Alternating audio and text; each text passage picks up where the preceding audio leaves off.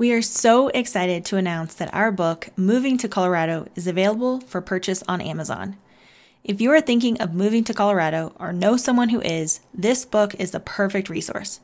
You will find answers to questions like what are the best neighborhoods, what are the best jobs available, and what is the average cost of living. Moving to Colorado should be fun and exciting, not stressful and full of unknowns. Use this book as a blueprint for a broad range of information about housing, neighborhoods, culture, lifestyle, taxes, employment, and even the weather. It's complete with research, details, and personal experience from both a newcomer and native's perspectives. Moving to Colorado, a guide for what it costs and where to live on the Front Range, will help you reduce the unknowns so you can plan your move with ease. Go to #coloradolife.com/book to get your copy on Amazon. Did you know that the second largest mountain range in Colorado after the San Juan Mountains is the Front Range? The Front Range acts as an eastern gateway to the Rockies with many 14ers and has many dramatic views. This range can be seen from Colorado's most populated towns like Pueblo, Colorado Springs, Denver, Boulder, and Fort Collins. Also, a large bulk of the Rocky Mountain National Park comprises of the Front Range. And I also like to imagine that the settlers who were moving across the Great Plains were like, oh, this is super easy. This is no problem. And then they got to the Rocky Mountains and they were like, we're done. We're calling it quits. And that's how Denver was formed. I'm Ryan, a born and raised Colorado native. I'm Carrie, a Texas transplant and a Colorado newcomer. And we're a married couple living along the Front Range in Colorado. And this is the #ColoradoLife podcast, where we share accessible adventures to help you explore like a local.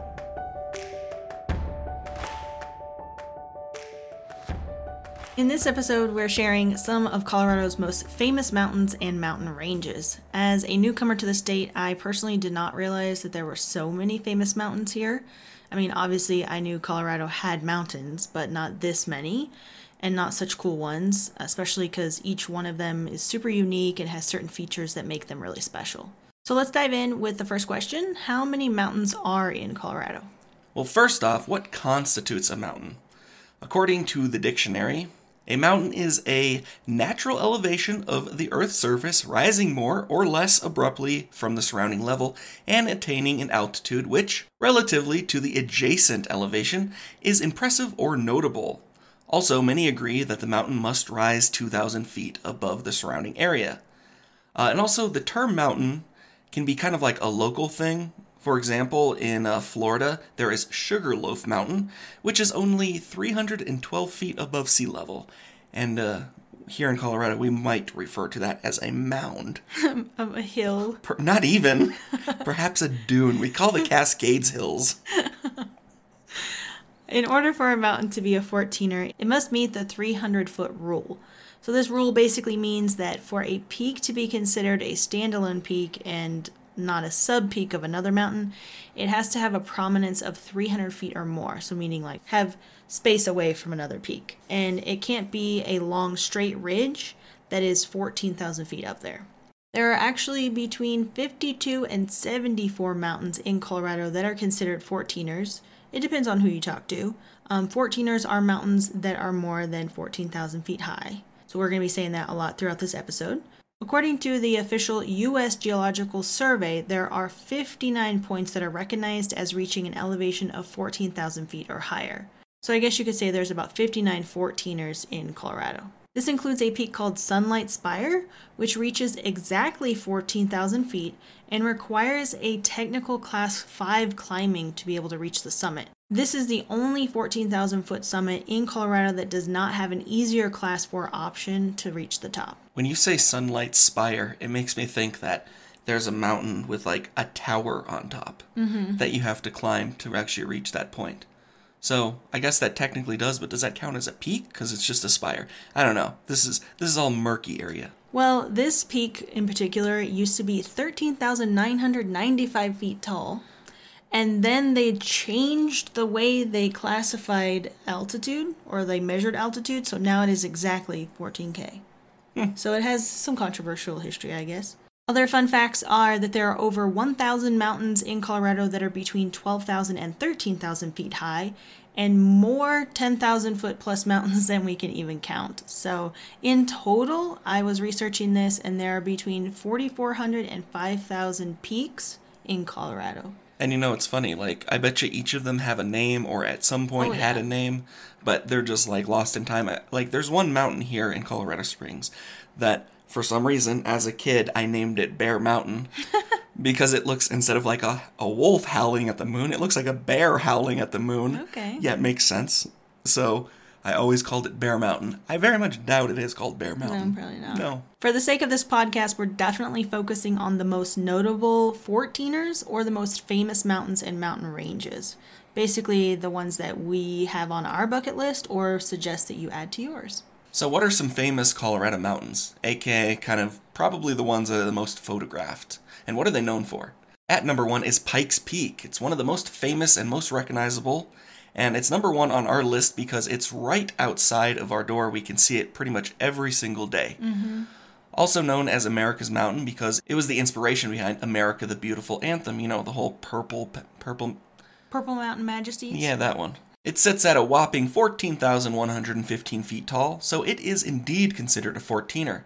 And Zebulon Pike, by the way, Zebulon, what a name, was the first explorer who documented his climb of Pikes Peak, although he never did make it to the top, and he also predicted that nobody would ever make it to the top.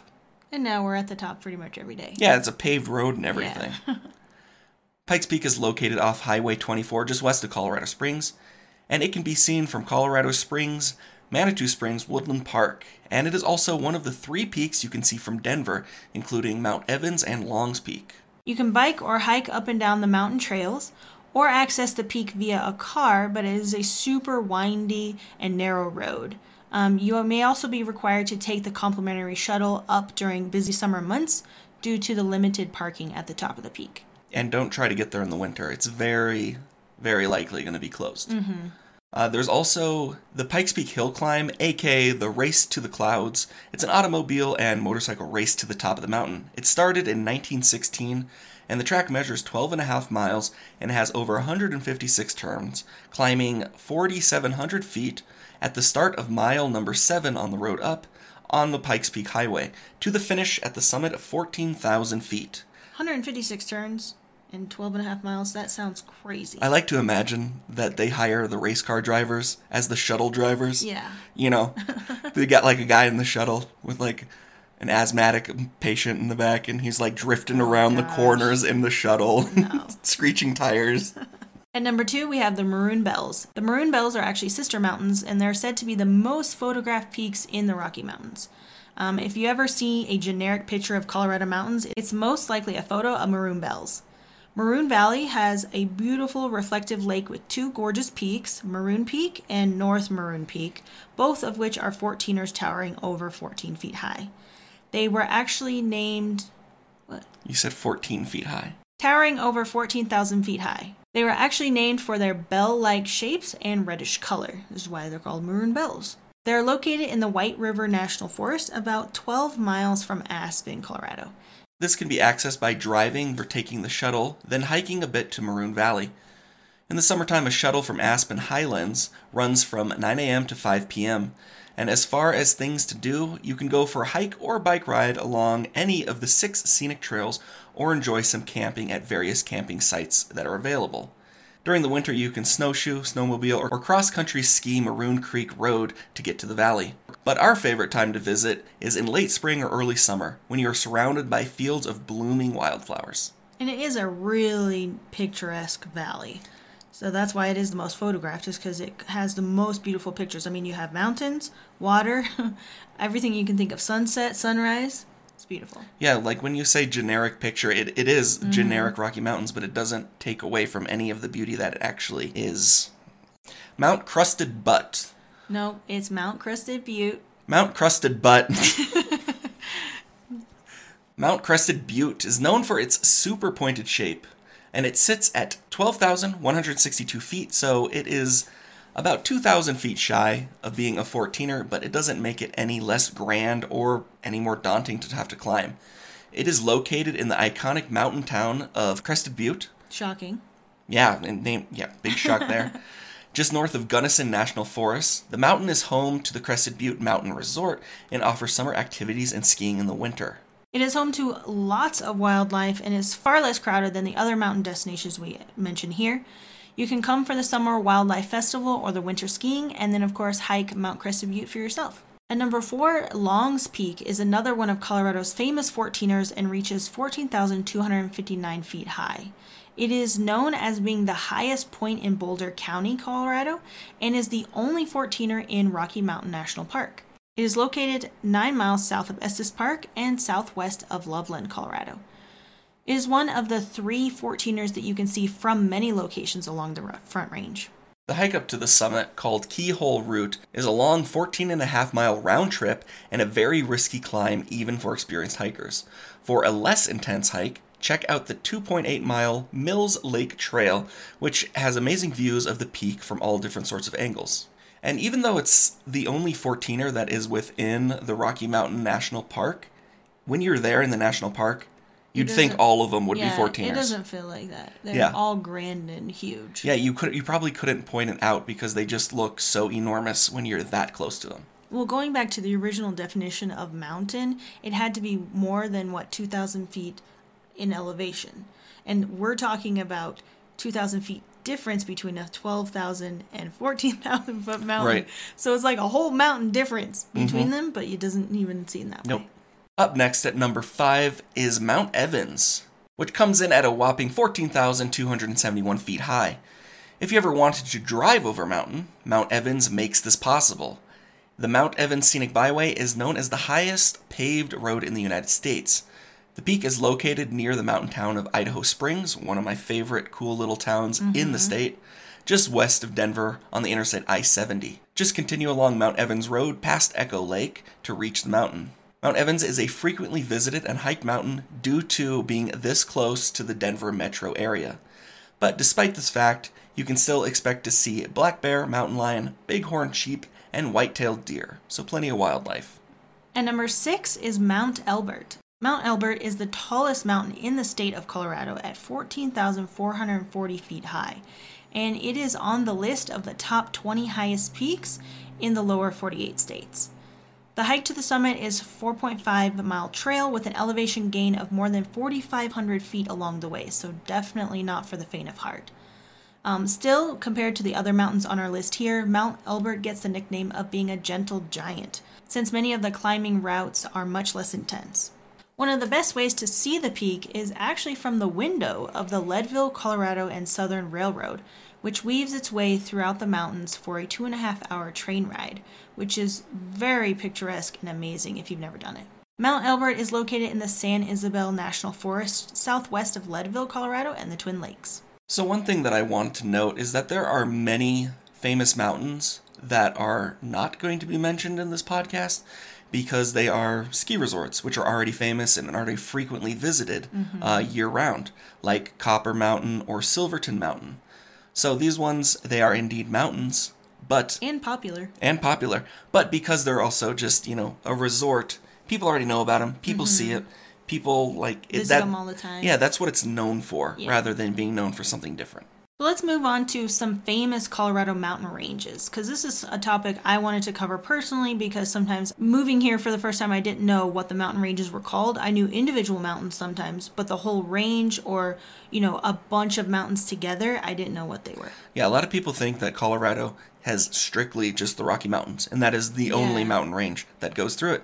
But in fact, there are many more. I don't know what constitutes separate mountain range, but it has to do with probably geology and the way that they were formed and if they have any sort of separation from a continuous chain or something.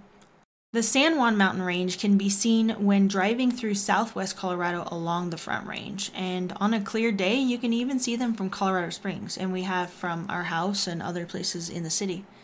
The range connects cities like Durango and Silverton, and it is part of the San Juan Skyway Scenic Byway, which we talked about in previous episode. What a mouthful, by the way. And it forms a 233-mile loop in the southwest part of the state. The peaks in the San Juan Mountains are notoriously steep, so be prepared when you go climbing or hiking on them, and many of the peaks were explored and panned for gold and silver in the early 1900s. I kind of wanted you to say this, because I'm just going to laugh. I'm going to do it. I'm committed. Yeah. At number 8 is the Spanish Peaks. And the Spanish Peak are a pair of mountains located in southwest Colorado and are often called breast-shaped hills or the breasts of the earth. They could have just gone with Twin Peaks. I think that would have been. I know. Now, these two peaks are the West Spanish Peak, which reaches 13,626 feet high, and it is the easternmost mountain that's over 13,000 feet in the United States. And East Spanish Peak, right next to it, reaches 12,683 feet high. The Spanish Peaks became a national natural landmark in 1976 and are an important landmark of the Santa Fe Trail, which stretches from Missouri to New Mexico. The most popular trails you can hike with views of the Spanish Peaks include the Hogback Nature Trail, which is an easy 2-mile hike in Lathrop State Park, and La Veta Loop Trail, which is an easy to moderate 3-mile hike. The peaks can be seen on very clear days from Colorado Springs or Alamosa and all the way down to Raton, New Mexico. At number 9, we wanted to mention the Continental Divide. So it's also known as the Great Divide, and it essentially separates the Pacific Ocean from the Atlantic Ocean, stretches all the way from Canada down to the Gulf of Mexico and beyond. The Rocky Mountain Range forms a significant part of the Continental Divide in Colorado and New Mexico. And you can hike over the divide via the Continental Divide Scenic Trail, which spans over 3,100 miles of hiking, biking, and camping. Imagine doing that. I mean, that makes the Appalachian Trail look puny. Mm-hmm. Sheesh. Or you can drive over the Trail Ridge Road and get out to view the divide from a distance and take photos. Fun fact, the Trail Ridge Road is the highest continuous paved road in the U.S.